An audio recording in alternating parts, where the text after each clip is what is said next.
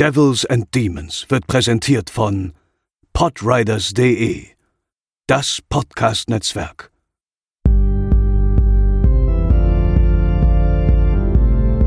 They're coming to get you, Barbara. They're coming for you.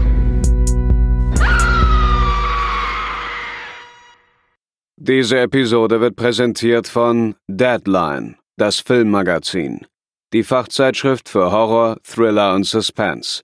Jetzt im Kiosk oder online unter deadline-magazin.de. Moin moin und herzlich willkommen zur 129. Episode von Devils and Demons, eurem Horrorfilm-Podcast. Ich bin der Chris und begrüße an meiner Seite nach einwöchiger Abwesenheit Pascal. Hallo. Und dazu natürlich noch André. Moin.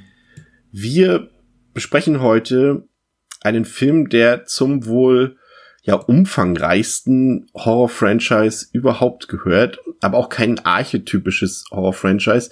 Aber es ist tatsächlich so, Pascal, du hast auch ein bisschen nachgerechnet und nachgezählt und nachgeguckt. Ich bin jetzt so auf, ich weiß nicht, sind 22 bis 25 Filme ungefähr, die man dazu rechnen kann. Das war mir jetzt so meine Mhm. Zählung so ein bisschen ergeben. Ähm, Es gibt ja immer auf unserer Plattform des Vertrauens Letterbox die Filme, die da halt im Zusammenhang stehen und da sind es, glaube ich, 21. ah, okay. Oder Es- 22, aber irgendwo so um den Dreh. irgendwie so in dem Dreh. Aber es spielt eigentlich im Prinzip auch keine Rolle, weil kohärent oder irgendwie zusammenhängt ist das Ganze ohnehin nicht. Ähm, wir reden heute über The Amityville Horror aus dem Jahre 1979 und äh, das ist ein Film, beziehungsweise die ganze Filmreihe, die im Endeffekt auch wieder keine Reihe ist und auch kein Franchise ist. Nur so immer vereinzelte Titel gehören zusammen, da mal vier Filme, da mal drei Filme. Die basieren jedenfalls auf einer True Crime, zu der euch ähm, Pascal später noch was sagen wird. Ähm, und wir hören erstmal, würde ich sagen, äh, kurz in den Trailer rein. It's the kind of house they don't build anymore. A relic of a time when the world wasn't in such a hurry, when there was still time for a little charm and elegance. It has stood empty for a long while, and at the price, it is a bargain. For a growing young family, it is almost too good to be true. What do you think? I love it. James Brolin, Margot Kidder, Rod Steiger in the Amityville Horror.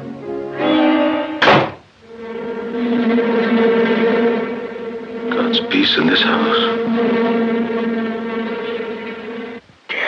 Out.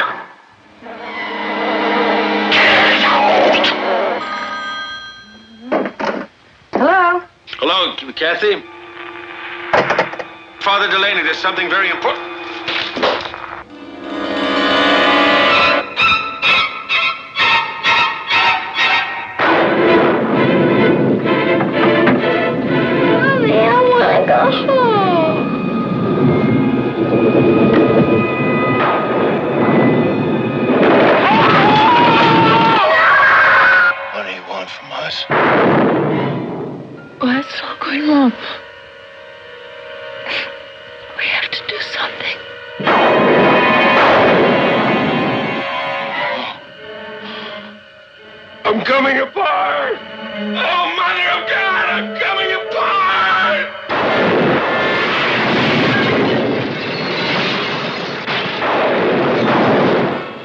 28 days after the Lutz family moved into their dream house. They were running for their lives. What happened to them is an experience in terror you will never forget, and you will believe in the Amityville horror. From the best selling book that made millions believe in the unbelievable, the Amityville horror.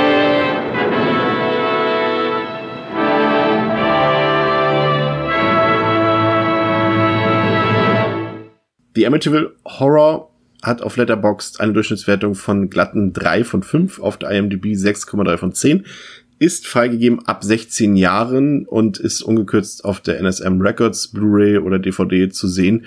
Und was ich sehr interessant finde, und das wusste ich tatsächlich wirklich nicht, dass äh, der Film hat ja 4 Millionen Dollar gekostet und 86 Millionen Dollar eingespielt.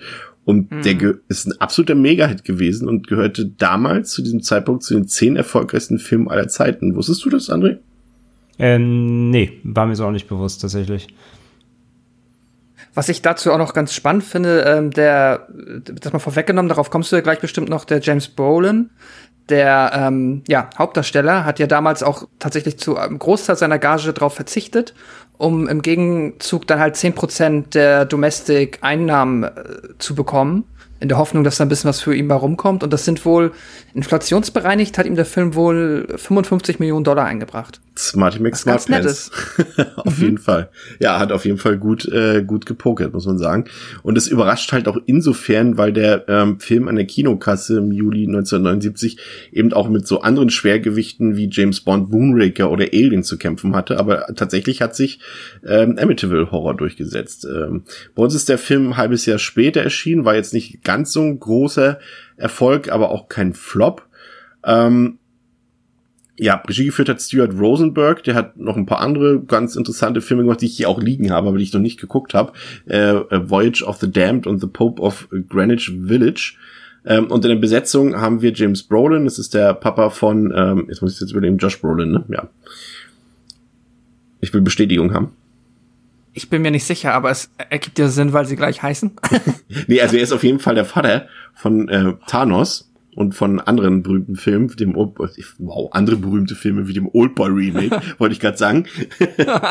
Aber es ist Josh, oder? Herr Hacker? Ja.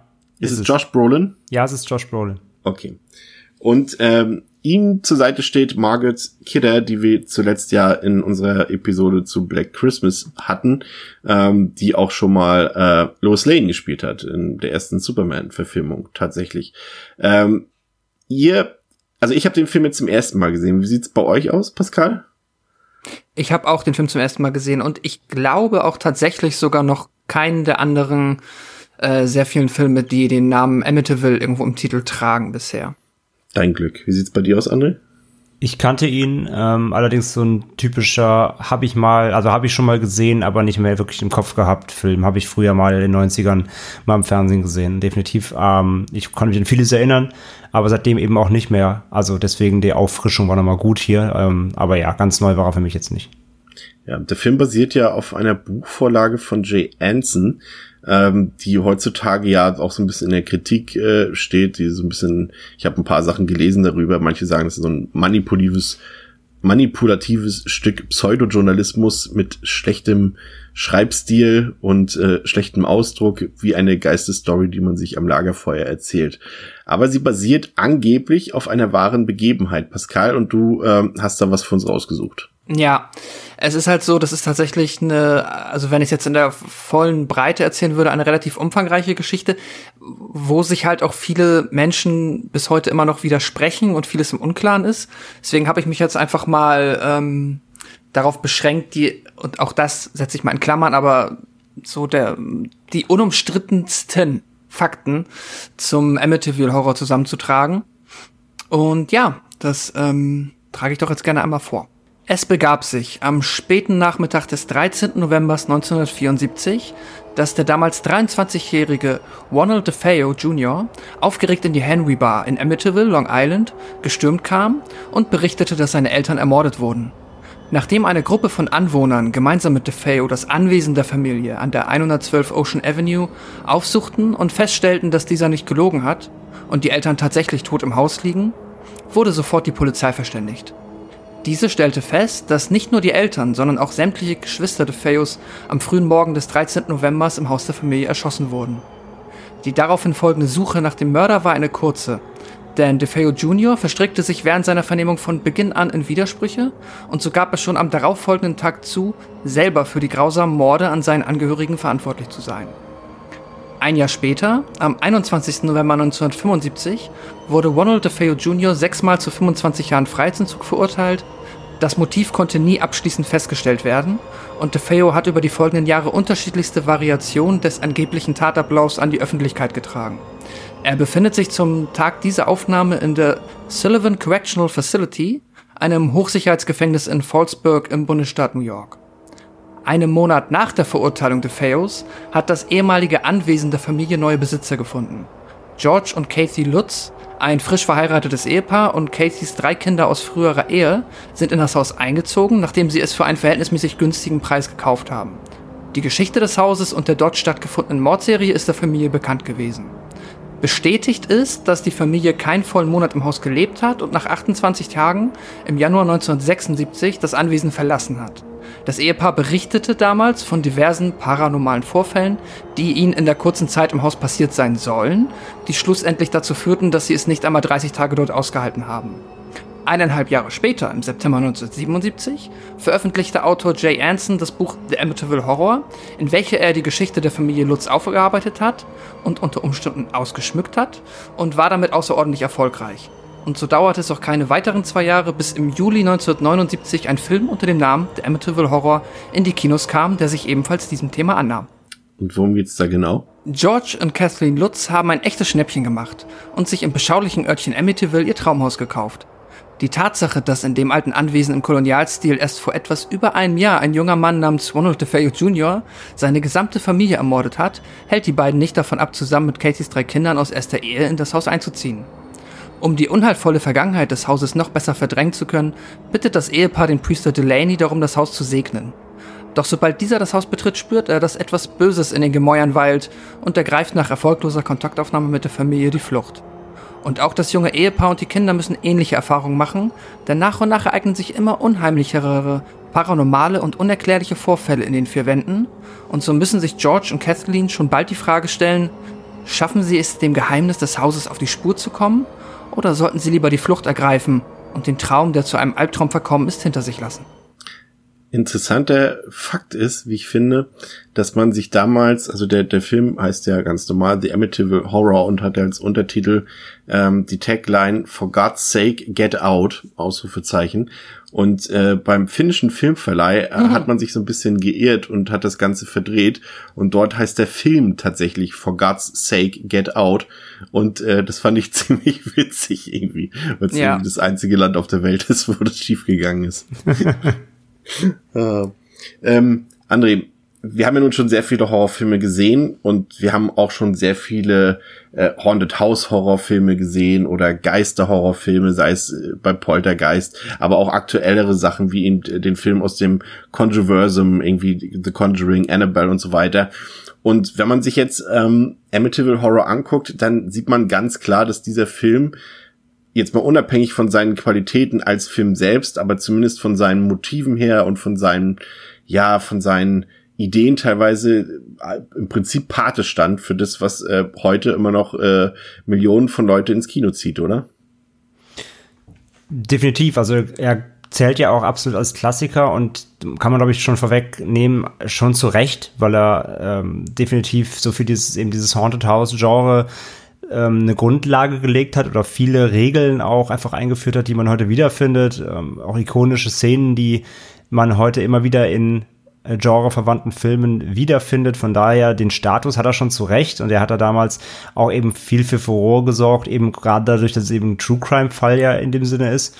Ähm, ob das natürlich mit den paranormalen Begebenheiten dann eben so gestimmt hat, das äh, kann man natürlich jetzt so nicht beweisen, aber jedenfalls hat das natürlich alles Rummel gesorgt. Das erklärt wahrscheinlich auch, ich kenne jetzt die Budgets zwar nicht, auch für die, für die Marketingkampagnen, aber das erklärt auch vielleicht, warum dann ähm, Animative Horror in dem Release-Jahr erfolgreicher war als die von dir eben genannten Konkurrenzfilme, weil er, glaube ich, ähm, natürlich dann gerade in den USA äh, als lokales Phänomen eines True Crime-Falls ein verfilmter. Also die Leute da werden das ja mitbekommen haben und dann natürlich gerade auch im Bundesstaat ähm, war das sicherlich eine interessantere Geschichte als jetzt irgendwas Entrückteres wie ein Alien, äh, ein Sci-Fi-Film oder so.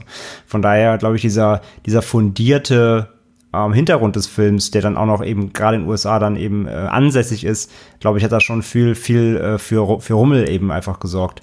Und es ist ja auch immer so ein bisschen fraglich, ne, ob, ob man sowas verfilmen sollte, ne? Es ist respektlos, es ist natürlich hier in so einem Mordfall gegenüber den, ähm, ja, den Opfern und so weiter auf jeden Fall, der Film selbst hat auf jeden Fall mit seinen ja, Szenen, die er, die er, wie gesagt, hier geprägt hat, hat er sich einen Namen gemacht, zu Recht im Genre. Und ja, wie gesagt, man findet einige Parallelen in fast allen bekannteren äh, Haunted House Filmen, die sich eben hier ein bisschen an, an Amityville Horror eben ähm, messen. Und allein das Haus selbst ist ja sehr ikonisch, mit diesen großen runden Bogenfenstern und so weiter. Das hat sich ja sehr eingeprägt in, in die, ähm, ja, in, in die, in die, in die Horror-Genre-Kultur. Die haben sie übrigens ausbauen lassen, die, die späteren Besitzer dieses Hauses, weil da wohl zu viele Touristen kamen, um das, das kann ich verstehen. Und interessant ähm, ist tatsächlich, dass ich gelesen habe, weil ich es eben erwähnt hatte mit Conjuring und Annabelle, dass ähm, die Warrens, also die Hauptfiguren aus äh, den Conjuring-Filmen, Ed und Lorraine Warren, tatsächlich den ähm, echten Fall ähm, in Amityville tatsächlich untersucht haben. Mhm. Das finde ja. ich tatsächlich ziemlich interessant. Und den zweiten Teil, den ich noch nicht gesehen habe, der Ende des Monats tatsächlich von ähm, NSM Records auch auf Blu-ray rauskommt, da spielen diese beiden Figuren auch, äh, glaube ich, eine Rolle tatsächlich. Das finde ich dann schon wieder irgendwie ein bisschen interessant. Und es ist wohl, das ist mir tatsächlich jetzt nicht aufgefallen, bei einem der Kinder hier in dem Film ist tatsächlich auch eine von den echten Annabelle-Puppen zu sehen. Hm, genau, ja. Im Bett liegt die immer. Oder auf dem Stuhl sitzt die sonst immer auf dem Schaukelstuhl später dann auch, genau. Also es kommt alles nicht von ungefähr. Also dass die Puppe jetzt wahrscheinlich dann im echten Haus äh, dabei war, bezweifle ich jetzt mal. Ich glaube schon, dass das eher ein ein ähm, ja ein, ein filmischer Gag ist, eben weil es sich so im selben paranormalen Gefilde abspielt. Aber ja, ist äh, natürlich ein guter ein gutes Easter Egg für für Horrorfans. Ähm, Pascal, ähm, es ist ja so im Film, dass ähm, die Figuren, also äh, die beiden, ähm, also das Ehepaar George und, jetzt habe ich schon wieder vergessen, George und Casey. George und Casey ähm, ja Bescheid wissen. Also sie besuchen ja am Anfang das Haus und lassen sich alles mhm. zeigen. Und ihnen ist schon klar, dass hier mal ein, ja, Unglück ist schon fast ein falsches Wort, ein schlimmes Verbrechen oder schlimme Dinge einfach passiert sind in dem Haus. Und ihnen ist auch klar, dass sie genau deswegen das Haus auch billiger kriegen. Äh, mich würde interessieren an dieser Stelle, wie du diese Prämisse fandest. Denn ich finde, ähm, dass für mich die Ausgangssituation spannender gewesen wäre, wenn ich zwar als Zuschauer über das Haus Bescheid wüsste, aber nicht unsere Hauptfiguren. Wie sieht's da bei dir aus? Hm, na, okay, das ist natürlich äh, interessantes Gedankenspiel. Da habe ich mir jetzt auch, während ich den Film gesehen habe, wenig Gedanken zu gemacht. Aber prinzipiell, also gestört hat's mich nicht, dass die das wussten. Es ist halt ein bisschen, es wird halt ein bisschen wenig draus gemacht und wenn damit halt was gemacht wird, dann ähm, ja, es ist auch ein bisschen konfus meiner Meinung nach, aber ich weiß ehrlich gesagt nicht, ob der Film sich so sehr, ob der davon sehr profitiert hätte, wenn die gar nichts davon mitbekommen hätten, denn hm, ich glaube, das wäre jetzt, also dem Drehbuch hätte das jetzt keinen großartigen anderen Twist gegeben. Ich denke, das wäre im größten, im Großen und Ganzen auf den gleichen Film hinausgelaufen. Ähm, aber ist auf jeden Fall ein interessantes Gedankenspiel. Aber ähm, ja, ich glaube, das hätte keinen großen Unterschied gemacht. André. Mm, ich glaube halt, also das Problem ist also auf der einen Seite, wenn wir uns in einem True Crime Fall bewegen, an realen Ereignissen so, dann wäre es halt auch falsch. Also sie wussten es ja, das haben wir auch eben in Pascals ähm, äh, ja, Erläuterung des ganzen Falls gehört. Und ich finde halt, es hätte auch keinen Sinn gemacht, weil ähm, der Fall hat da eben, das sagen sie auch im Film, hat halt riesen Rummel gemacht. Jeder kennt es, der Film steigt auch damit ein. Und jeder weiß es einfach, das ist total bekannt. Ähm, und es hätte einfach keinen Sinn gemacht, äh, dass sie das nicht wissen, dass sie von nichts gehört haben. Wenn man sich ein Haus anguckt, dann beschäftigt man sich einfach damit und ja, wie gesagt, davon nichts mitzubekommen, glaube ich, dafür muss man unterm Stein leben. Wären die jetzt wirklich aus, keine Ahnung, Brasilien eingereist oder von irgendeinem Land, die sich halt damals mhm. auch gerade zu der Zeit überhaupt nicht mit den USA beschäftigt hatten und irgendeinem Haus äh, und einem Mordfall da, dann hätte ich gesagt, okay, die kommen von irgendwo anders her, die haben sich das, die haben damit keinen Bezug so, aber das ist ja nicht der Fall. Und von daher, ähm, das wäre einfach unrealistisch gewesen, hätten sie davon nichts mitbekommen, irgendwie aus, aus welchen Gründen auch immer. Von daher, ähm, ich finde das jetzt auch nicht schlimm, dass sie es wissen. Ich weiß schon, worauf du hinaus willst, dann hast du halt dieses typische, ich meine, das ist ja auch ein Trope, dieses typische, äh, sie ziehen halt wo ein und wissen halt nicht ums Geheimnis des Hauses und das müssen sie nach und nach lüften, so. Ja, bin ich bei Pascal, hätte für mich, glaube ich, den Film jetzt auch nicht irgendwie geil geturnt. Also von daher stört mich das nicht. Ähm, was ich tatsächlich ziemlich gelungen fand an dem Film und da äh, wird es heute wenig äh, von mir zu hören geben, dafür sei schon mal verraten, ähm, ist tatsächlich die Eingangssequenz, die ja so ein bisschen uns äh, die Verbrechen, die dort oder das Verbrechen, was dort geschehen ist, nahe liegt ähm, und und und präsentiert, ohne explizit zu werden. Aber ich finde da äh, ist der Film atmosphärisch am stärksten für mich. Wie sieht's da bei euch aus? Fandet ihr, also ich muss sagen, ich fand den Anfang sehr gelungen. Das war noch so vielversprechend, dass ich dachte, oh, das äh, wird jetzt besser, als ich erwartet habe. Hm, ja, ich, da stimme ich, gebe ich dir auf jeden Fall recht. Ich fand auch gerade den Anfang, ja. Später wird es auch noch mal wiederum sehr atmosphärisch.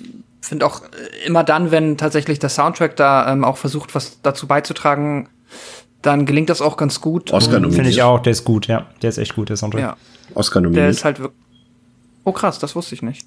Aber ja, klingt äh, nachvollziehbar, weil der ist halt wirklich, der ähm, ja bleibt auch hängen und äh, ja, die äh, Atmosphäre ist stark und danach ähm, ja geht's halt erstmal ein, zwei, also fast in den Rückwärtsgang und wir haben sehr lange äh, Exposition, wenn man es so nennen kann, weil wirklich eine Geschichte erzählt wird, dann ja auch nicht. Aber ja, ich weiß nicht, André, wie fandest du den Anfang? Ähm, Gehe ich mit, ja, der Anfang super. Also der ja, erklärt dir innerhalb von kürzester Zeit diesen Fall, ohne, ohne, ohne viel zu erzählen zu müssen. Ne? Es ist halt schön Show Don't Tell. Du siehst halt, und wie Chris sagt, nicht so explizit, so du siehst halt, wie eine nicht näher, nicht näher ausgeleuchtete Gestalt durchs Haus zieht und mit einer äh, mit einem Gewehr halt die Familienmitglieder da eben erschießt und dann hast du eben die Polizei, die eintrifft, die Reaktion auch der Polizisten, die halt aufgrund der abscheulichen Tat natürlich extrem angewidert sind und so. Das ist, das ist sehr gut und du bist halt auch direkt im Bilde, was Phase ist. Und dann geht's ja, wie, wie du gerade sagst, Pascal, direkt über dann eben erstmal ins, ins, dann ins Jetzt. Ähm, und eben zur Familie, die jetzt erstmal sich das Haus anschaut. Aber der Anfang, der setzt auf jeden Fall einen guten, einen sehr soliden Grundton erstmal in den Film. Und da bin ich bei, bei Chris, den er halt dann leider lange Zeit erstmal nicht halten kann. Ne? Ja, ich glaube, das ist auch so ein bisschen ähm, der Punkt, an dem dann die Meinung eben auseinandergeben, ob der Film gefällt oder eher weniger gefällt, weil das ist dann so, dass das Tempo sehr stark ähm, ja, ja, ja, Rückwärtsgang, wie Pascal das gesagt hat, das eigentlich trifft es eigentlich schon fast. Ähm, wir sehen, wie sie einziehen, wir sehen so ein bisschen die Familienverhältnisse, wer da Probleme mit wem hat oder äh, auf, aus welchen Gründen auch immer. Und das ist alles sehr schleppend. Ich muss zugestehen, ich fand es auch wirklich erschreckend langweilig, ähm, weil dort einfach nichts passiert ist. Auch, auch diese ersten Andeutungen, dass dort ähm, übernatürliche Dinge vor sich gehen, das war mir alles zu wenig, weil auch diese Dinge einfach auch für mich relativ banal waren, die dort geschehen sind, die man, die man mit natürlichen Ereignissen erklären konnte. Und äh, der Höhepunkt war für mich so, das ist ja dann schon fast Richtung Mitte des Films, einfach dieses, ähm, diese 1500 Dollar Geldrolle, die auf einmal verschwunden ist. Und ich dachte so, boah, krass. Da wird auch später nie wieder drüber geredet oder so. Und ich Nee, da es- wird einfach Geld gemobst zum Geist, ja. ja, wow. Erstmal ein paar Mediabooks kaufen, so. Also, ja, das war, Das habe ich auch Also, ich- nicht verstanden. Sorry.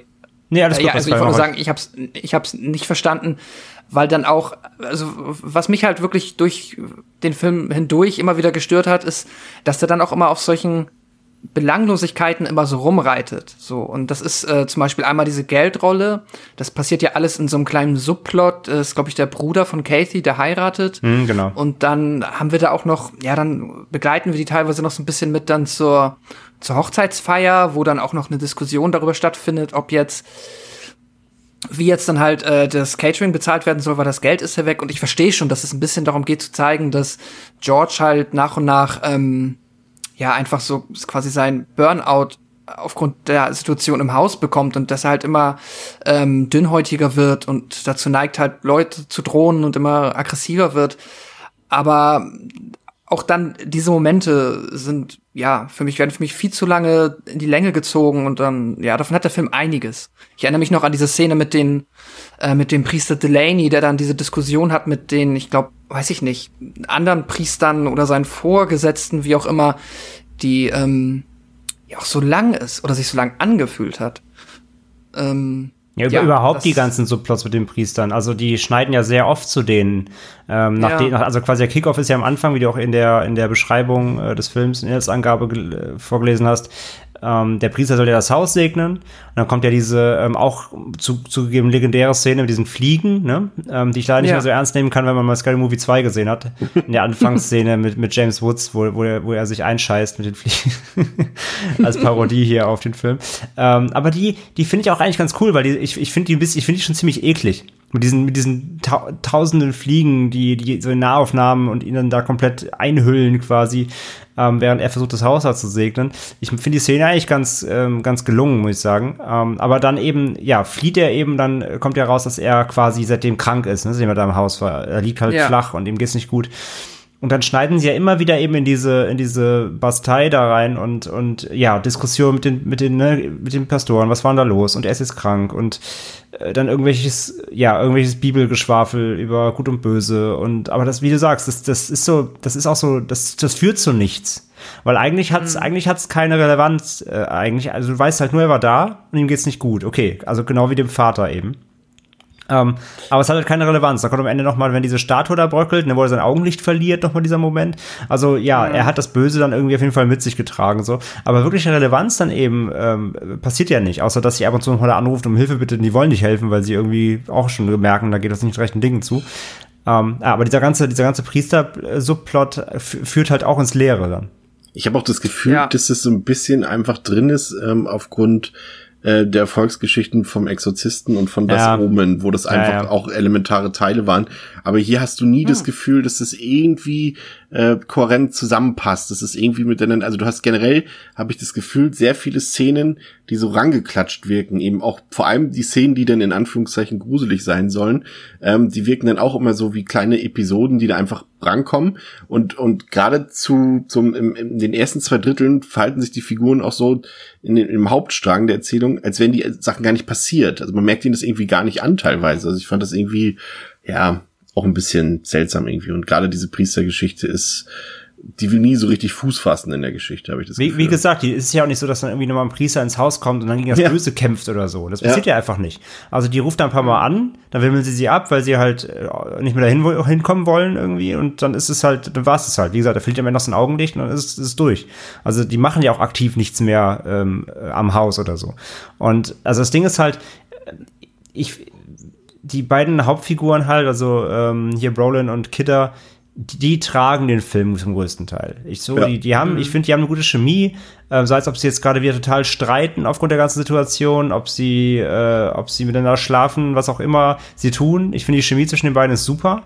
Ähm, ich finde auch Brolin in diesem, ja, ne, ich meine, das ist ja alles total Slow Pace, ebenso genauso wie sein, so dieses langsam wahnsinnig werden.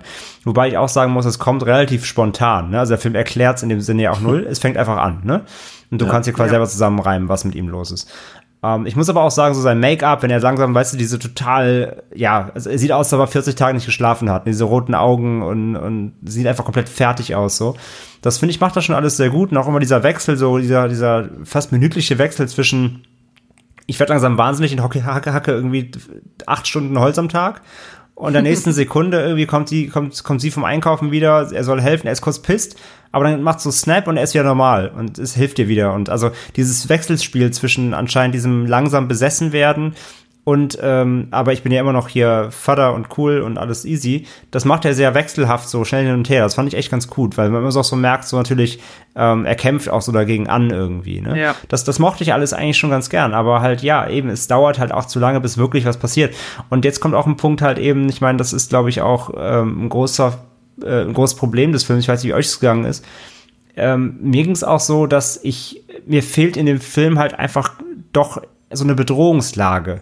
Also man weiß ja quasi, auf was das hinauslaufen könnte, weil man ja den Anfang kennt. Ne? Und man kann sich ja dann schnell denken, ja. in welche Richtung mhm. das läuft. Und so quasi ähm, das, das gleiche passiert jetzt quasi wieder nur mit einer neuen Familie. Aber ich finde halt, der Film schafft es nicht, dem Zuschauer zu vermitteln, dass diese Familie Lutz aktiv wirklich in, in Lebensgefahr ist. Du hast halt mal diese Szene mit dem Jungen, dem die Hand da in diesem Fenster einge, eingequetscht wird, so klar. Warum das schüttet die eigentlich die Hand? Ja, weil das Fenster halt so fest drauf geknallt ist, halt so, geschenkt halt so. Aber so, die ist auch ganz unangenehm. Geht ja, ich meine, auch Gewalt halt gegen Kinder ist eh immer äh, so eine Sache für sich. Ähm, und dann ist ja das Mysteriöse, dass dem Kind quasi trotzdem nichts fehlt, ne? Sie reden dann drüber, oh, er hat nicht mal eine gebrochene Hand, voll komisch so. Als ob die Mutter sich darüber freuen würde, wenn er eine gebrochen hätte.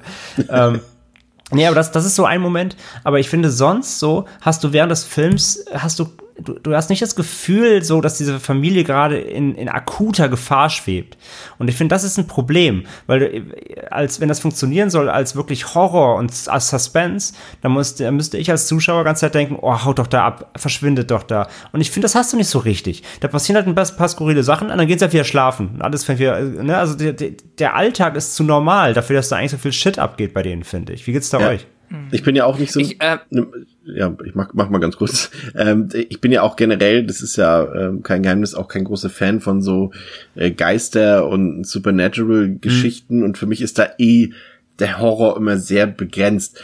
Also selbst beim Film wie Poltergeist, wo dann sich mal ein paar Tische oder Stühle stapeln und so, oder, äh, oder Paranormal Activity, wo dann mal eine Xbox an oder ausgeht, das sind jetzt, weil ich eben nicht an Geister glaube, bilden die für mich nicht wirklich einen, einen gewissen Horror oder eine Gefahr da, weil es auch selbst im Film, äh, im, im Filmbereich einfach auch kaum Filme gibt, die Geistergeschichten erzählen, ähm, in denen Leute umkommen irgendwie. Also es bringt ja nicht ein Geist irgendwie Menschen um. Also wenn dann äh, wird irgendwas mhm. ausgelöst, was die vielleicht umbringen könnte und so, aber es ist nie irgendwie so eine aktive Gefahr dort. Und äh, das ist doch eher selten, dass die da auch mal ein bisschen, bisschen härter zur Sache gehen. Und da habe ich generell immer so mein Problem. Und dieser hier, wie du schon sagst, der ist dann halt noch mal eine Stufe drunter, äh, dass selbst das, was hier gefährlich vielleicht sein soll, einfach für mich als Zuschauer keine Gefahr, ja, was heißt für mich als Zuschauer, auch für die Figuren im Film eigentlich keine Gefahr darstellt, so wirklich. Ähm, aber da noch kurz auch als Überspreng für Pascal. Ich, ich erinnere mich jetzt tatsächlich an einen einzigen gruseligen Moment und das ist das mit diesen ähm, Lichteraugen am Fenster. Da habe ich mich irgendwie erschreckt. Hm. Wisst ihr, was ich meine? Ja, die als, ist gut. Die, ja. die mag ich, die Szene. Ja. Die, eine Tochter sieht ja da äh, quasi, äh, für die ist ja quasi die das Übernatürliche dort, diese imaginäre Freundin, die sie dort hat. Ja, das und, tote Kind. Genau, ja. Aber, also das ist ja, ja quasi eins der eins der erschossenen Kinder, die da Folge also Genau, so, aber so sie behandelt sie ja so, als wäre sie eine Freundin. Genau, und das ist, ich meine, das ist ja auch ein Trope, der heutzutage in den Haunted House Filmen Standard ist, ne? Ja. Aber da denn als, als, als Mama äh, dazukommt und es ist draußen schon dunkel und dann, das war, ist ja fast ein Jumpscare, würde ich sagen. Aber da muss ich sagen, da habe ich mich ein bisschen verfiert, muss ich sagen. Aber Pascal, ich habe dich vorhin unterbrochen. Äh, du bitte. Nee, alles gut. Wir haben einfach nur gleichzeitig angefangen. Ähm, ja, aber ich würde euch da beiden zustimmen. Also auch André, ich verstehe genau, was du meinst. Diese ähm, das Fehlen der wirklichen Gefahr ist halt ähm, tatsächlich auch für mich ein Problem, weshalb ich jetzt nie wirklich ein gewisses Gefühl von Spannung empfinde. Es gibt ganz selten, das ist glaube ich dann auch geht so Richtung dritter Akt, wo der Film das an einigen Stellen mal ganz gut schafft, dass man oder ich das Gefühl hatte, dass jetzt, das glaube ich mal so eine Traumsequenz, ähm, halt George, der Vater, dass halt dann er vielleicht diesen Kampf in dem Sinne verliert, dass jetzt halt sich die Geschichte noch mal so abspielt, dass er jetzt äh, seiner eigenen Familie ähm, ja das noch mal antun könnte, was halt vorher in dem Haus schon passiert ist. Da gibt's dann, ich glaube, das ist eine, auch, doch das müsste die Traumsequenz sein, wenn er könnte man sich jetzt fast schon fragen, ob das äh, dann ein Jahr später für Kubrick bei Shining unter Umständen Inspiration war, eine verhältnismäßig ähnliche Szene ähm, äh, drin hat, wo er dann halt mit der Axt die Tür, ähm, ich, glaube auch hier zum Badezimmer sogar zerschlägt. Ja, aber ich glaube, da sind die, ähm, die, die, die Drehzeitpunkte zu nahestehend, zu nah, als ne? dass man mhm. da, das ist immer dann so, wenn alles, was so binnen von zwei Jahren passiert, ist, glaube ich, eher immer Zufall, wenn da sich irgendwas ähnelt. Ja. Ja, das ist wahrscheinlich recht. Ähm, aber es ist ja, man, also es fällt, also man hat irgendwas das Gefühl, aber ja, nee, du hast schon recht, ja. Aber ähm, genau, grundsätzlich von dem Haus, von diesem Spuk im Haus, die Gefahr, die da ausgeht, äh, das Gefühl habe ich halt auch nie. So, das ist eigentlich entsteht da so, denke ich mir nach 60 Minuten, denke ich mir, okay, alles klar, so Finger weg von allen Sachen, die sich bewegen und äh, am besten das Bett in die Mitte des Raums rücken und dann ist eigentlich alles cool. Aber ähm, ja, ja, halt auch so auch so das Geistermädchen. Sie sie sperrt halt die Babysitterin im Schrank ein, aber es passiert ja eigentlich gar nichts. So, das ist halt wie so, nee. wie so ein Kinderstreich, was halt wieder passt, natürlich, weil es ein, weil es ein Geisterkind ist. ist so, da fair enough so. Aber das sind halt ja. solche Momente, wo ich mir halt denke, so, ja, okay, aber nein. Also ich, das, das geht mir, das nimmt mich nicht genug mit dann irgendwie. Da bin ich dann so, ja, okay, war sicherlich für das Kind doof, aber es passiert ja eigentlich nicht richtig was. Ja. Und mhm. ähm, wirklich der, die Eskalation ist ja, ist ja wirklich dann erst am Ende, wenn der Vater wirklich zum Gewehr halt greift. Ähm, und auch das aber hält ja nur für irgendwie 30 Sekunden an, weil dann wird er wieder, wird er wieder, wieder, wieder rational und, und rafft, dass er er ist und dann ist ja auch schwer gegessen, die Nummer. Ähm, ja. Ne, dann ja, es ist irgendwie, man hat so ein bisschen das Gefühl, als würde Rosenberg irgendwie das versuchen, irgendwie so realistisch und natürlich zu halten wie möglich. Also selbst das Übernatürliche versucht er irgendwie noch so geerdet zu erzählen, das Ganze irgendwie. Was ich, ich unter, unter ich, der, was ich unter der Prämisse, dass man natürlich halt natürlich keine Beweise für den echten Fall hat, gar ja. nicht so schlecht finde halt, weil du kannst ja trotzdem immer noch so theoretisch sagen, vielleicht ist es ja wirklich auch nur äh, Stress und dann irgendwie der der Gedanke daran, dass du halt hier in so einem Haus wohnst, wo sowas passiert ist und so. Aber dafür ist es dann wieder schon too much, das, was er dann mit diesen Fliegen macht, was er mit, was er mit, ähm, ja, natürlich dann unten diesen, wenn dann die Hippie, Hippie-Freundin kommt und diesen Kellerraum findet, ne, mit dieser schwarzen Ach, Masse, die aus dem, die überall rauskommt und dann diese, diese Geistergesichter-Erscheinung des, des alten Vaters und so weiter. Ähm, das sind dann wieder so Sachen so, ja, nee, dann, dann, da sagt er ja ganz klar, okay, hier ist was Übernatürliches, ne, also da lässt er auch keinen Spielraum zu.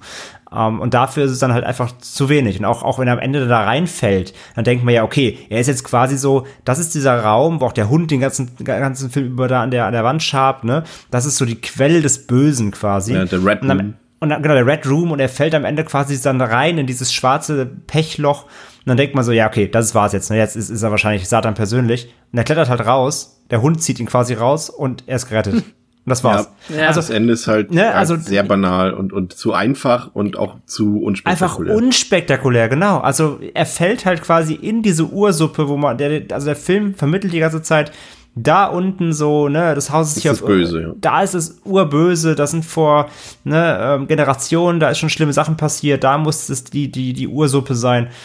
Und dann, ja, hat es gar keine Auswirkungen auf ihn, wo ich mir dachte so, hä? Also die Konsequenz, weißt du, es hätte so ein The Mist-Ende sein können. Die Konsequenz so, er, er fällt da rein, ist böse, kommt zum Auto zurück und knallt alle ab. So, das wäre das wär ein krasses Ende gewesen, so, weißt du? Aber, aber nee, er steigt halt ein und fährt weg und alles ist gut. Und dann war, ist halt, dann kommen die Credits. Und da war ich auch echt so, weil die, das hatte ich auch nicht mehr auf dem Schirm, das Ende. Und da war ich echt so, echt jetzt? Und ich habe halt mit meiner Freundin geguckt, mit Franzi, und äh, sie, war, sie, sie ist ja so bei übertürlichen Sachen sehr anfällig. Und sie hat sich auch ein bisschen gegruselt, so, ne? Sie, sie, sie hat ja auch so, ähm, äh, ja, sie hat, ein, sie hat, sie glaubt an Geister, so sagen wir mal so. Und sie hat auf jeden Fall über, für übertürlich hat sie so, hat sie so, hat sie Schwingungen. Und das funktioniert bei ihr meist ganz gut. Ähm, aber am Ende war sie dann auch echt so, er, ernsthaft jetzt so? also wirklich, das, das zieht einfach null. Du sitzt dann wirklich da und bist so, das war's jetzt? Ja, das ist halt, Aber vor allem, ja, bitte Pascal. weil der Film es dann ja auch tatsächlich mal final schafft, auch mal halt aufs Gas zu treten und doch mal durchzutreten, dann immerhin bis zu diesem Punkt, wo er dann in dieses Loch fällt. Das ist ja auch, wir hatten ja davor schon Ja, mal, mal ein, zwei Minuten sind Momente. es? Zwei Minuten? Ja, es ist nicht lange. Das ist das Problem. Er ist dann halt auch im dritten Akt, hat er schon ab und zu so ein paar Momente, wo man denkt, so, okay, krass, jetzt ähm, könnte jetzt unter Umständen mal die Kacke am Dampfen sein, aber dann fährt er halt wieder so ein Gang und dann wird's halt wieder und äh, ich wollte gerade noch etwas erwähnen, was äh, zu dem passt, was du eben gesagt hast, Chris, mit ähm, äh, bezogen auf den Exorzisten. Das ist etwas, was mir gerade wieder einfällt, was ich auch, was ich komplett vergessen habe, was mich auch, äh, was theoretisch das noch unterstützen würde, ist ja dann halt nicht nur ähm, die Prominenz dieser geistlichen Figuren, sondern es gibt ja noch, und ich weiß auch nicht, ob, vielleicht hatte der sogar eine Relevanz für die Geschichte, ich habe es vergessen, aber diesen komischen Sergeant, der, ähm, den es ja auch noch gibt, der immer irgendwie die Familie beobachtet und Ja. das Haus, der sich dann später auch noch mal kurz mit den einen, mit dem Kumpel von dem Peter Delaney unterhält. Äh, Ja, hat, weiß ich nicht, ob das also, der hat ja auch null Sinn ergeben, könnte vielleicht auch, auch einfach nur reingeschrieben worden sein, ähm, weil Ja. es eine ähnliche Rolle im Exorzisten gibt, aber. Das glaube ich auch. Ich Und, und, fand, und was mich auch total verwirrt hat, war dieser biertrinkende Nachbar. Ach ja, Das, das habe ich nicht verstanden. Das war fast ein bisschen wie bei Mulholland Drive. Hinterm, hinterm Diner, diese Szene. Diese legendäre. Ja. Das war so, die war so, warum? Also die war, irgendwie war die auch spooky, weil das war so random. Sie telefoniert ja mit dem Priester, kommt nicht durch, die Leitung knackt ja. Dann klopft es an der Tür, dann ist ja dieser Nachbar so, lass mal Bier trinken zum Sixpack. Und dann geht sie wieder zum Telefon, kommt wieder und er ist einfach weg. Und das wird ja auch nie wieder erklärt. naja, das war, wahrscheinlich einfach. das mochte ich, das war irgendwie, irgendwie war das schön weird, weil das irgendwie auch so, so, so greif, nicht greifbar war. So, was sollte das jetzt? ja, aber es kann auch einfach sein, dass das Drehbuch einfach schlecht ist. Er kann sein. Ich, Ich glaube, es ist auch so. bei mir hat's funktioniert. Ich fand das eine schön seltsame Szene einfach. War, war, vielleicht war es ein betrunkener Geist. Ich habe noch einen Text gelesen, ich glaube, das war vom Kollegen Oliver Nöding. Ähm, das fand ich ganz treffend. Der hat geschrieben, dass er am gruseligsten am Film die Aussicht fand, dass äh, die Familie dort einfach äh, für sowas 80.000 Dollar verbrannt hat, die sie vermutlich nicht wiederbekommen. Und dass er das am gruseligsten fand am Film. Das, fand Das ist der wahre Horror, ja. ja, das fand ich eigentlich ganz treffend. ähm, mal, was wir noch gar nicht angesprochen haben, ist so ein bisschen, ähm, außer jetzt, also wir haben natürlich schon was zum Score gesagt, der uns dann durchaus doch beeindruckt hat. Aber vor allem visuell, muss ich sagen, fand ich den Film eben ja fast so ein bisschen trist und langweilig, äh, wie eben auch die Geschichte. Also ich habe dort irgendwie bei Rosenberg keine richtige Handschrift erkannt. und man merkt irgendwie, dass das Drehbuch ursprünglich auch mal für so einen DTV-Film, es sollte ursprünglich ein Fernsehfilm werden. Und das Ganze wirkt auch so ein bisschen wie so eine Auftragsarbeit, so uninspiriert irgendwie. Also ich erkenne da nicht wirklich irgendwas äh, Originelles an der ganzen Sache, an der visuellen Gestaltung. Wie hat euch das gefallen, Pascal vielleicht? Ähm, ja, also was mich tatsächlich auch ein bisschen enttäuscht hat jetzt auf visueller Ebene ist halt, der Film ist verhältnismäßig viel braun und braun und auch das Haus ist, ja, ich meine, es ist jetzt, es soll ja auch kein Klischee-Spukhaus sein. So, es soll ja in Anführungszeichen halt ein normales Haus sein, aber irgendwie hat mich trotzdem so ein bisschen abgefuckt, dass sie halt, auch wenn sie da einziehen, es ist halt schon ziemlich runtergerockt und die geben sich auch nicht wirklich viel Mühe, das irgendwie äh, ein bisschen wohnlich zu machen. Und auch wenn du dann das Kind siehst in ihrem Kinderzimmer mit de, den versifften Wänden und so, ich meine, es ist ja, vielleicht passt es ja auch irgendwie dazu, dass man so ein bisschen unangenehme Atmosphäre erzeugt. Aber das hat sich für mich auch so ein bisschen, keine Ahnung, irgendwie falsch angefühlt einfach. So, äh, ich kann es nicht so ganz beschreiben. Und generell wirkt halt das ganze Set-Design, ja, ich würde jetzt dem Film nicht, also ich bin mir nicht sicher, dass das einfach nur lieblos war. Vielleicht war das auch absolut Absicht so, dass das halt alles ein bisschen, ähm, ja, basic aussieht. Aber ich, ja, hätte mir da jetzt halt gern ein bisschen mehr einfach gewünscht, dass da ein bisschen auf visueller Ebene ein bisschen mehr passiert mit dem Haus. So, da ist es dann halt doch eigentlich nicht wirklich etwas. André? Ja, meine 5 Cent. Mm, naja, es würde halt ja passen dazu, ne? Wenn der, also der Film ist ja sehr gesetzt und haben wir gerade gesagt, mhm. wenn das, wenn das so die Ambition war, dass das Ganze irgendwie unaufgeregt wirkt, weil es so, weil es halt echt und natürlich und auf wahrer Begebenheit beruhen soll, dann würde es ja dazu passen. Es ist halt ein normales Einfamilienhaus und es ist halt, ähm, ja, wie du sagst, es ist abgerockt. So, da, da müssen die auf jeden Fall noch investieren wie du gerade sagst, an manchen Wänden ist kein Putz. Dieses eine Zimmer mit den Fliegen sieht auch aus, äh, einfach, ja, das ist auch so eine Abstellkammer mehr oder weniger, dann musst du eigentlich halt renovieren. Und klar, sowas dauert natürlich, ne? Das kannst du nicht alles ja, an einem Tag machen. Ähm, aber ich gebe dir sonst trotzdem recht, auch dass das Zimmer von dem Mädchen, da ist halt ein Bett, dieser Stuhl und, und dieser Wandschrank, das war's. Irgendwie mehr ist da gar nicht drin. Also ja. es ist alles so, es ist, es sieht aus, als ob da, als ob sie reingehen, alles steht schon da, noch von den Vormietern, die belassen ja. es einfach so, wie es ist. Und ähm, das stimmt schon. Aber wie gesagt, auf der anderen Seite, wenn das der Anspruch war, das alles so schön gesetzt und normal und sehr, sehr grundiert äh, zu inszenieren, dann ist ihm das gelungen tatsächlich, weil ich finde auch, das ist eben genau das, der Film ist unaufgeregt in jeder, jeder Faser. Und das spiegelt halt Charaktere, Klamotten, äh, Kostüme, Setdesign, alles wieder.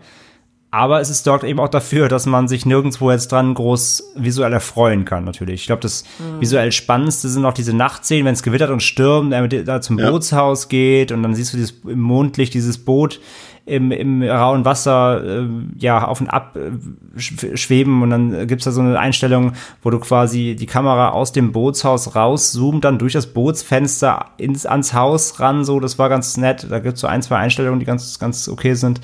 Ähm, das war, glaube ich, das visuell wirklich tatsächlich aufregendste, wenn man mal noch die Close-Ups von den tausend Fliegen jetzt irgendwie mal noch rauslässt. Aber sonst, ja, nee, sonst gibt's da auch gar nichts Großartiges zu erwähnen, was jetzt irgendwie visuell aufregend wäre, nee. Okay. Ähm, bevor wir gleich noch auf ein paar ähm, weitere Amityville-Filme eingehen, ähm, würde ich euch bitten, ein kurzes Resümee zu diesem Film zu geben. Pascal. Mhm.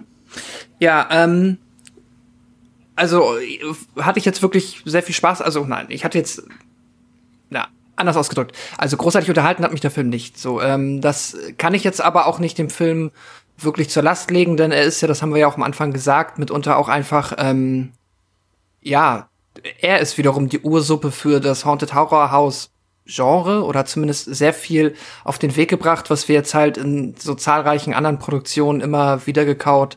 Ich muss kurz einmal kurz einen Einwurf machen, bevor uns äh, ja. Unvollständigkeit vorgeworfen wird. Also der, äh, es gab natürlich auch vorher schon andere Filme, die das Thema hatten. The Haunting zum Beispiel als äh, prominentestes Beispiel. Nicht, dass uns hier noch einer nachsagt, dass das hier der absolute Urvater wäre. Aber zurück zu dir, Pascal. Ja, okay. Ja, ähm, ja, okay, klar. Aber ja, nichtsdestotrotz, ähm, ja, dann zumindest sagen wir mal Popularität, äh, so viel Popularität ausgelöst hat, dass ähm, ja halt einfach viele Tropes sich dann im Laufe der Zeit äh, ja verselbstständigt haben, sich dann in weiteren Filmen, die dieses Genre bedienen, festgesetzt haben. Ähm, deswegen kann ich dem Film jetzt schlecht vorwerfen, dass mich halt diese Tropes mittlerweile langweilen, weil der Film ist von 1979 und es ist halt, ja, jetzt äh, gute 40 Jahre her. Nichtsdestotrotz gibt's halt auch andere Filme, die Genres, sagen wir mal, jetzt auch nicht mitbegründet haben, aber zumindest ähm, populär gemacht haben. Das berühmteste Beispiel wahrscheinlich Halloween von ähm, John Carpenter, der dann halt auch vielleicht so der erste Slasher seiner Art war oder zumindest daran teilgehabt hat und gleichzeitig aber auch halt ein Brett ist, das man heute noch fabelhaft gucken kann. Und das ähm, ist halt dann bei Amityville Horror halt leider nicht der Fall. Deswegen ähm, ist das wahrscheinlich eher ein Film, den ich Menschen empfehlen würde, die sich halt wirklich fürs Genre und für die Geschichte des Genres interessieren, die ja den Film halt gucken möchten, weil es halt ein Klassiker ist, vermutlich auch zu Recht ein Klassiker ist der ähm, durchaus wichtig war für die Geschichte, aber wem es jetzt wirklich darum geht, einen richtig guten Haunted House Horrorfilm zu gucken, der einen gruselt und der einen irgendwie dann auch unterhält, dem würde ich aber sehr stark davon abraten. Und, und, so aus dieser Warte kommt dann auch jetzt halt meine Bewertung. Ich habe dem Film zweieinhalb Sterne gegeben, ähm, weil ja sehr unterhalten war das halt dann für mich nicht. Ein Horrorfilm für Leute, die einen Horrorfilm sehen wollen, der eben nichts enthält, was ein Horrorfilm ausmacht. Keine Spannung, keine Gewalt, kein Grusel, nix. André. Ja, vielleicht dann doch eher was für ähm, ja, Kapitalisten, die mal weinen wollen, wenn gut investiertes Geld den Bach runtergeht.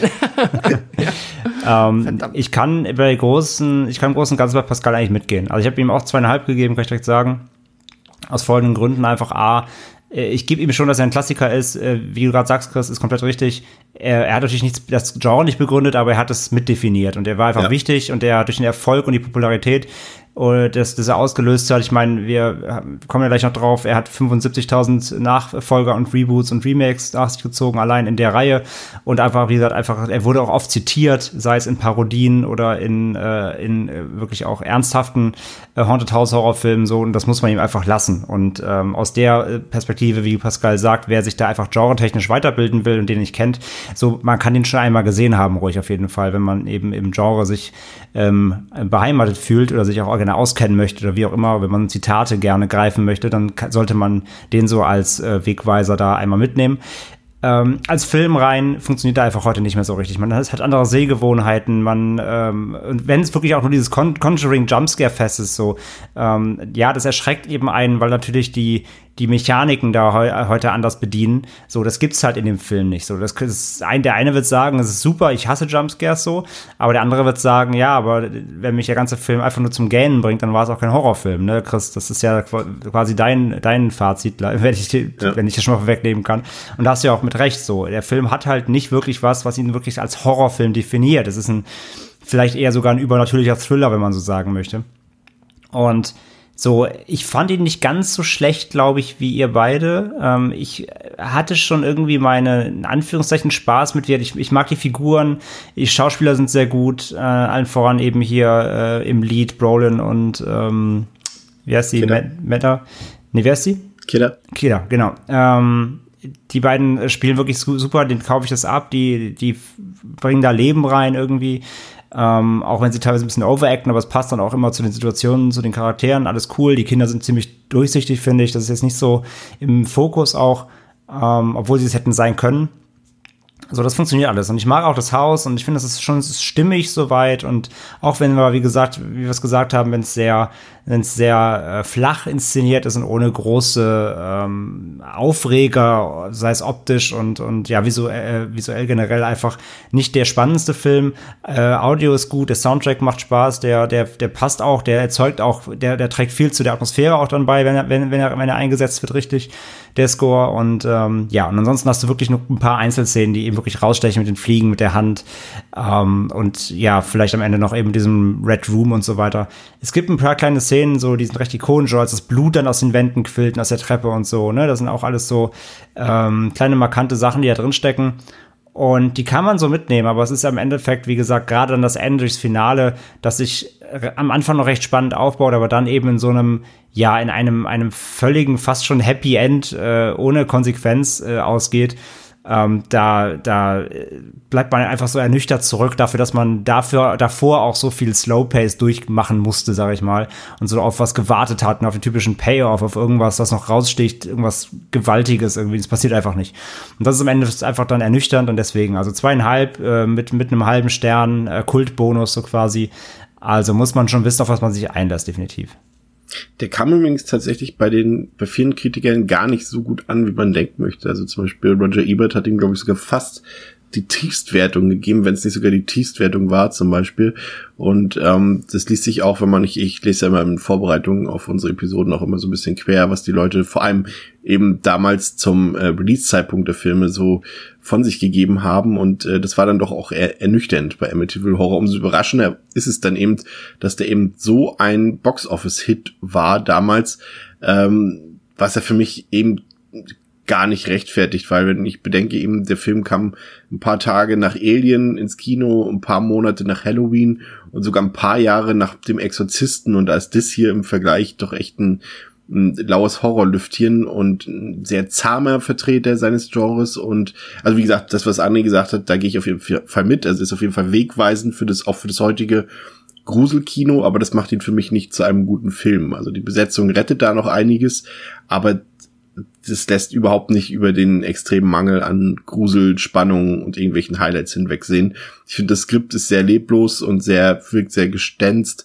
Es ist auch schlecht aus meiner Sicht und audiovisuell ähm, kann der Film eben auch nicht viel aus seiner dröge und triste Inszenierung, die eben ab und zu von dem zugegebenermaßen sehr gelungenen Score ähm, aufgeheitert wird. Aber ich muss sagen, ja, Klassikerstatus, aber das ist tatsächlich für mich mal einer der seltenen Filme, die als Klassiker bezeichnet werden, die diesem Status in keiner Weise gerecht werden, aus meiner Sicht. Deswegen bin ich bei nur zwei Sternen tatsächlich. Und äh, glaube ich. Wie, wie gesagt, halt der, der Erfolg, ich glaube schon, dass da wirklich viel mit da, dazu gespielt hat, dass es eben wirklich ein, ähm, fundierter True Crime, auf einem Fall basiert hat, den es echt gab in Amerika und ich glaube, das haben viele dann auch. Äh, und der Romanerfolg auch, ne? das Buch war halt sehr erfolgreich. Ja, genau, ja, genau. Das ist natürlich auch klar und daraus dann entstanden der Hype. Ich glaube schon, dass da viel auch so lokal Interesse mitgespielt hat einfach, ja. Ja. Ähm, ja, und ähm, ich hatte es angekündigt, es gibt eben sehr viele andere Filme noch aus dieser Reihe. Ähm, ich will sie gar nicht alle aufzählen. Ich habe aber mal so ein bisschen, auch hier ein bisschen quer gelesen und zumindest rausgefunden, dass Amityville 2 The Possession äh, ein Prequel ist und tatsächlich ganz gut sein soll, ebenso wie der Film Amityville 1992, It's About Time, auch wieder ein geiler Untertitel, muss ich sagen. und ähm, herausgefunden, dass äh, die Filme Amityville 3D, The Amityville Curse, The Amityville A New Generation, Amityville Haunting, Amityville Asylum, Amityville Playhouse, Amityville The Vanishing, Amityville Terror, Amityville Exorcism und Amityville Mount Misery Road sehr schlechte Filme sein sollen. Äh, zu denen, die wir gleich nochmal ganz kurz anreißen, die kommen noch dazu. Und es kommt demnächst wohl, äh, André, ein High-Film raus namens Amityville Island. Ja. Danke. Es gibt, es gibt also mehr, mehr, als ja, muss ich nicht sagen. Es ist ein High-Trash-Film. Ich habe nur gelesen, also der Trailer ist schon wie immer schlecht bei solchen Filmen, aber vor allem zeigt er schon, da ist nicht viel High drin. Also es geht tatsächlich wohl auf eine, auch wieder um ein Haus auf einer Insel, das irgendwie, da passiert irgendwas und die Umwelt wird davon beeinflusst und wohl auch eben unter anderem das Sea Life wird beeinflusst. Und anscheinend gibt's dann auch irgendwie Monster High, aber das ist wow. anscheinend, der, der High ist auf dem Cover, aber anscheinend gibt's im Film nur zwei Minuten High oder so. Also irgendein B-Movie-Trash-Scheiß. Hat jemand von euch ähm, denn das Remake gesehen aus dem Jahr 2005 mit Ryan Reynolds? Ja. Fandst du den auch tatsächlich besser als das Original? Ich habe den ebenso äh, lang nicht mehr gesehen. Von wann ist der? 2.5? 2.5, ja. ja. Ich habe den auch nur einmal gesehen. Den habe ich, glaube auch nur einmal. Ich habe den auch noch auf DVD. Nee, ich habe ich hab ihn aussortiert. Ich hatte ihn auf jeden Fall auf DVD und ich habe ich hab den auch locker seit zehn Jahren nicht gesehen. Müsste ich auch nochmal nachholen. Also nochmal auffrischen, glaube ich. Also laut aber, ich, aber, ich, aber in meinem Kopf war der nicht so schlecht. Ja, ich, also der kam auch nicht gut weg, aber in meiner Erinnerung ähm, habe ich den so ein bisschen als unterschätzt und ganz gut eingestuft, so glaube ich im Drei-Sterne-Bereich. Äh, aber tatsächlich müsste man den sich wirklich nochmal angucken. Aber ich glaube, ich fand den gar nicht so schlecht. Etwas besser in Erinnerung habe ich tatsächlich Amityville The Awakening. Das ist ja auch so ein Film, der eine sehr desaströse Produktionsgeschichte hinter sich hat, der äh, drei Jahre lang verschoben wurde, also der schon drei Jahre lang fertig mal wieder, das kennen Sie ja, äh, Sie, wow, jetzt fange ich an, unsere Zuhörerinnen und Zuhörer zu siezen, das kennen Sie ja bereits aus anderen Filmen, ähm, wie Jason X oder äh, was war noch unser Paradebeispiel mit verschobenen Filmen? Äh, Underwater? Underwater, genau.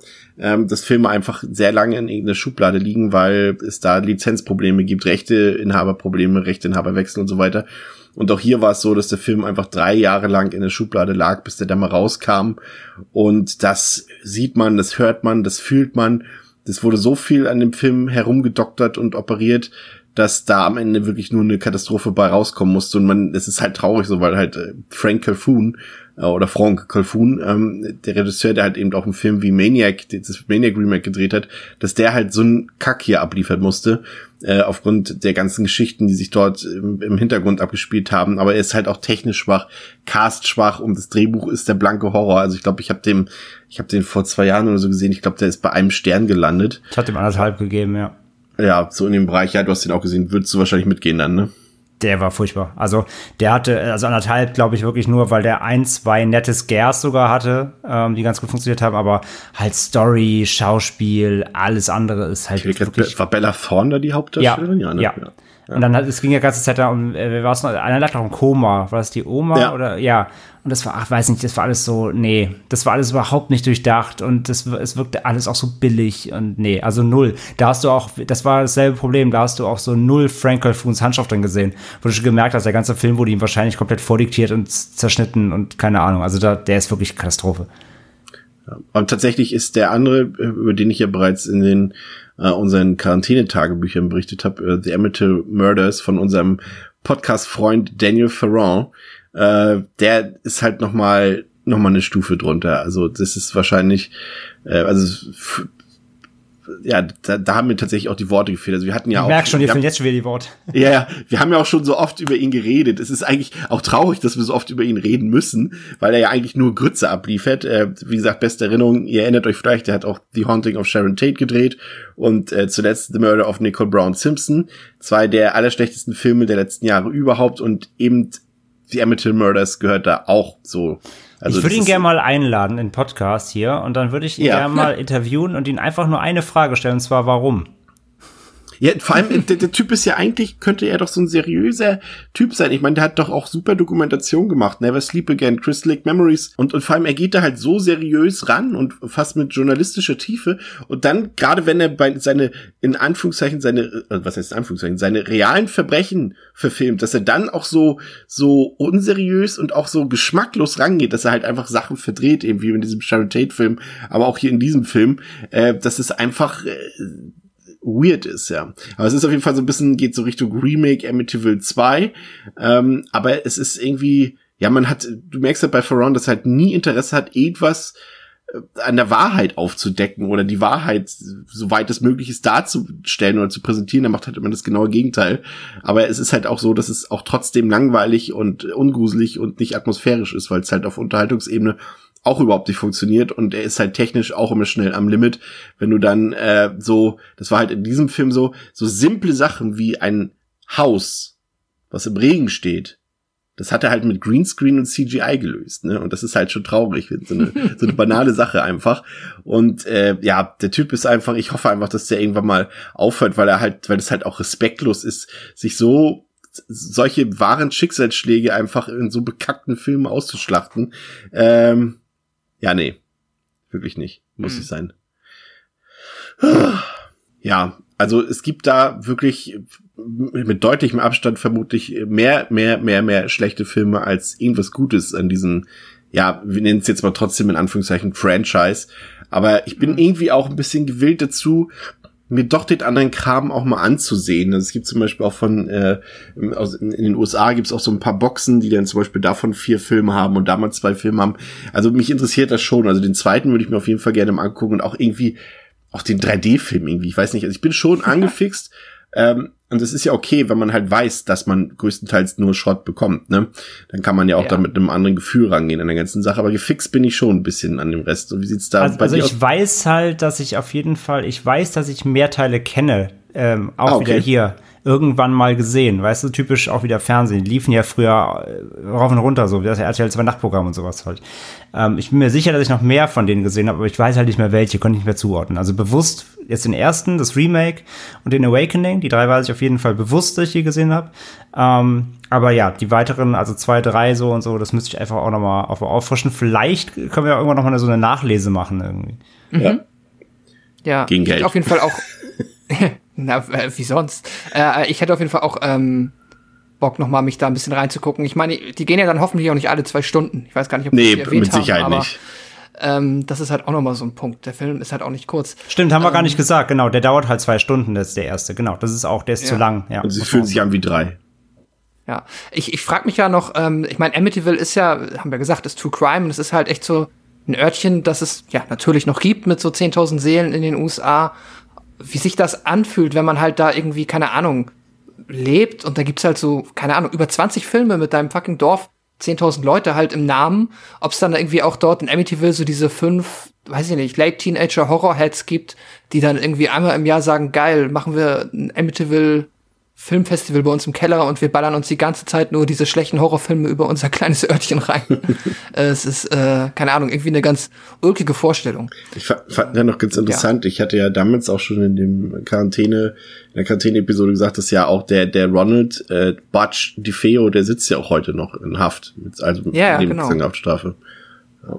Der, ähm, ja, gibt ja ähm, auch, hat immer mal wieder auch äh, Interviews gegeben, wo er dann wieder eine neue abgefahrene Geschichte Er schiebt, darüber wahrscheinlich, erfunden hat. er schiebt wahrscheinlich, er schreibt wahrscheinlich die Drehbücher hinter Gittern und verteilt die dann auch immer wahllos an irgendwelche Regisseure. Ja, mach du mal, hier, ich habe jetzt hier einen Hai, Hai-Film hab ich geschrieben für euch. Es kann halt echt sein. Ja, der hat ja die Schuld schon, glaube ich, mittlerweile auf. Er hat sie öfter mal auf seine Schwester geschoben, dass sie angeblich alle umgebracht hat und dann er aus Versehen sie. Und äh, ist aber sich auch immer nicht einig. Es ist, also Ja, wer sich aber er hat, ja- aber er hat ja will- auch die, er hat ja auch äh, das, was sie im Film ja auch sagen. Er hat ja auch dann äh, oft gesagt, es waren irgendwelche Stimmen, ne? Also ihm wurde Ja. es befohlen von einer unbekannten Macht irgendwie, ja. Ja, all- alles, was sich halt aus dem Knast holt oder was er hofft, dass er Ja. äh, ihn da rettet. Äh, Wenn, wenn man Bock hat, da kann man sich noch ein bisschen reinfuchsen. Das ist schon ganz ähm, ja, kurios, wenn auch natürlich zugleich tragisch. Ja, Ja. das soll es für heute gewesen sein. Ein kleiner Ausblick auf nächste Woche. Es wird qualitativ zwar, also podcast-technisch äh, auf diesem Niveau bleiben, aber der Film, den wir besprechen werden, der ist vermutlich noch mal mindestens eine Kategorie tiefer anzusehen als äh, dieser Amityville-Film von heute. Also freut euch schon mal drauf und äh, bis dahin ähm, schaut euch Filme an. Ähm, der geht ins Kino, passt mir nicht so gut aktuell, der Spruch. Kauft euch Mediabooks. Kauft Mediabooks. und äh, bis zum nächsten Mal bei Devils and Demons mit Chris, André und Pascal. Auf Wiederhören. Ciao. Tschüss. Tschüss.